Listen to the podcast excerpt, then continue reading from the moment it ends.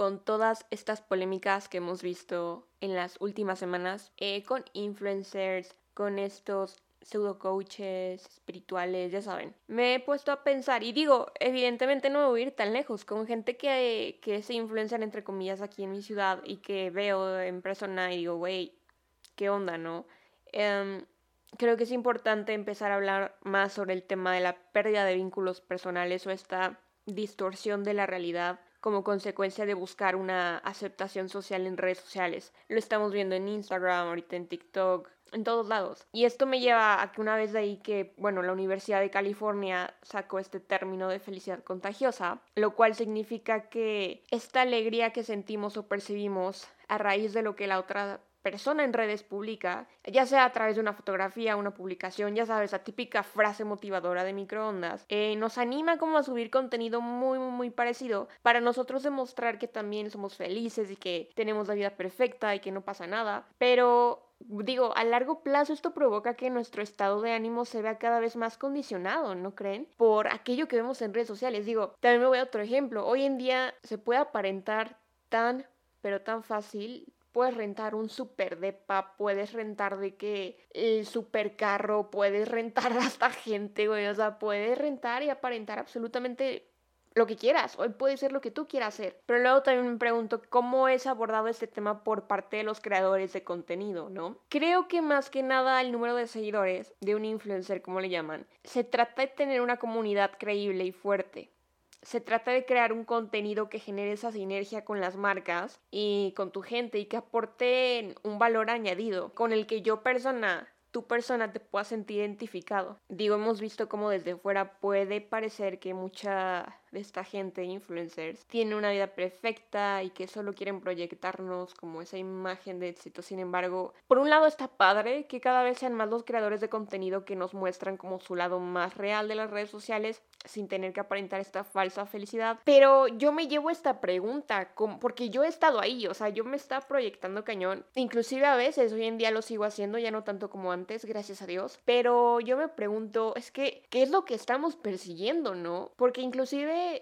pareciera como que estamos en una carrerita a ver quién tiene las mejores fotos, quién tiene la mejor edición, quién tiene el mejor perfil, a quién le echan más los perros, quién tiene más likes, quién tiene más seguidores, quién hace más colaboraciones. Es como, híjole, ok, está muy chingón, pero ¿y luego qué? O sea, está muy padre la vida perfecta que nos muestras en tus redes sociales, pero yo te veo en persona y no eres la súper buena vibra todo el tiempo tu vida no es perfecta, todos, absolutamente todos tenemos problemas y es a lo que y es a lo que quiero llegar, ¿no? Es como qué tanto estás pretendiendo hoy en día en redes sociales, ¿no? Pretendiendo y ojo, con esto no quiero decir que si hoy estoy teniendo un pésimo día me voy a grabar ahí llorando que lo he hecho por cierto, pero no me refiero a que voy a tirar pura, puro hate, pura mala vibra, pero no te voy a venir yo con un discurso, con una dialéctica de, oigan, yo creo en esto, cuando te ven persona crees en otro, Em, de, oigan, yo solo consumo esto y te veo, no sé, haciendo lo contrario en persona. Creo que si tienes una comunidad y la gente se está tomando el tiempo, su tiempo, para ver tu contenido, para seguirte, lo que sea, creo que lo que podemos hacer nosotros como creadores de contenido es, pues, ser lo más auténticos posible. O sea, yo me acuerdo también que, regreso al temita que estaba platicando, como esta obsesión y este como placebo que me daban los likes, por ejemplo, y toda esta atención, pero al final dices, güey, o sea, no, no consigo nada. Me sigo sintiendo pues, igual de vacía o me sigo sintiendo igual con mis inseguridades que me daban y al final no logro nada, o sea, está muy padre que el güey psicópata te esté intentando ligar está muy padre que marcas quieran colaborar contigo, que luego ni son marcas que van con tu esencia, simplemente son gente, son marcas que se fijan en el numerito ese de que dice seguidores. Pero ¿y al final qué? Digo, es vital que normalicemos que no todo lo que vemos en redes es real. Yo creo que es 1 o 5% de nuestra vida o lo que queremos que el de enfrente vea de nosotros. Eh, y no tenemos que sentirnos mal eh, al verlo. Creo que hoy en día los creadores de contenido con poder estoy hablando de los que tienen millones de seguidores, tienen una gran responsabilidad. Creo que hoy en día falta mucha gente auténtica, creo que hoy en día falta más sinceridad, falta más honestidad con tu público, con tu audiencia. Y lo conecto mucho con lo que pasó con, con el drama ahorita de Bárbara de Regil, con el nutriólogo o peor aún, lo que pasó con Ricardo Ponce, narcisista psicópata, y así vemos muchísimos casos. Y digo, nos enteramos de estos porque es la gente que tiene millones. ¿Qué no pasará con los que tienen, no sé, 10 mil, 20, 30? Creo que el uso de las redes sociales de forma saludable implica el dejar de buscar la aprobación de medio mundo, de gente que ni conoces, por cierto, ni de tener esta necesidad de lo que de que sepan, perdón, lo que estás haciendo a cada segundo y dejar que estas redes dejen de actuar como un mecanismo de defensa para nuestras carencias y nuestras necesidades que ojo, no siempre somos conscientes de ellas y muchas veces las estamos proyectando ahí sin darnos cuenta, pero sí, hay temas que van mucho más de esta interacción social, pero o sea, se los comento porque es muy bonito como poco a poco me he podido ir despegando. E, y ojo, y también lo conecto con, con esta nueva función que, por ejemplo, sacó Instagram, que puedes ya ocultar los me gusta. Entonces, se me hace algo muy, muy, muy chido. Se me hace, yo estoy a favor, ¿no? Porque luego te digo, ¿qué puede causar de que, ay, publiqué una foto y nadie le, le dio like? ¿Qué pasó? ¿No? Justo en la autoestima, que ojo, no se trata de que, ay, ya, o sea, ahí se acaba el problema. Creo que si algo estás sintiendo ahí es preocupante y te recomiendo ir a terapia, pero